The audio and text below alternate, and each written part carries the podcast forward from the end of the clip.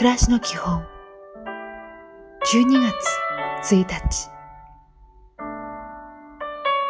おはよう。希望を失うことなく前向きに歩みましょう。くたびれたら休めばいいのです。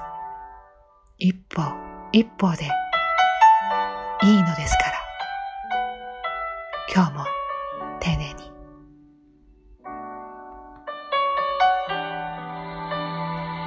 こんにちは。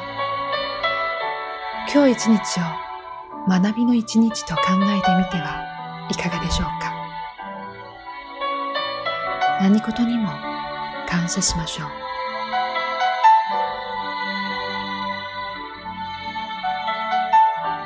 おやすみなさい。思い通りにいかないことはたくさんあります。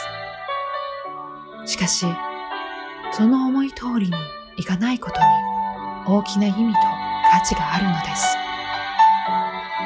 今日もお疲れ様でした。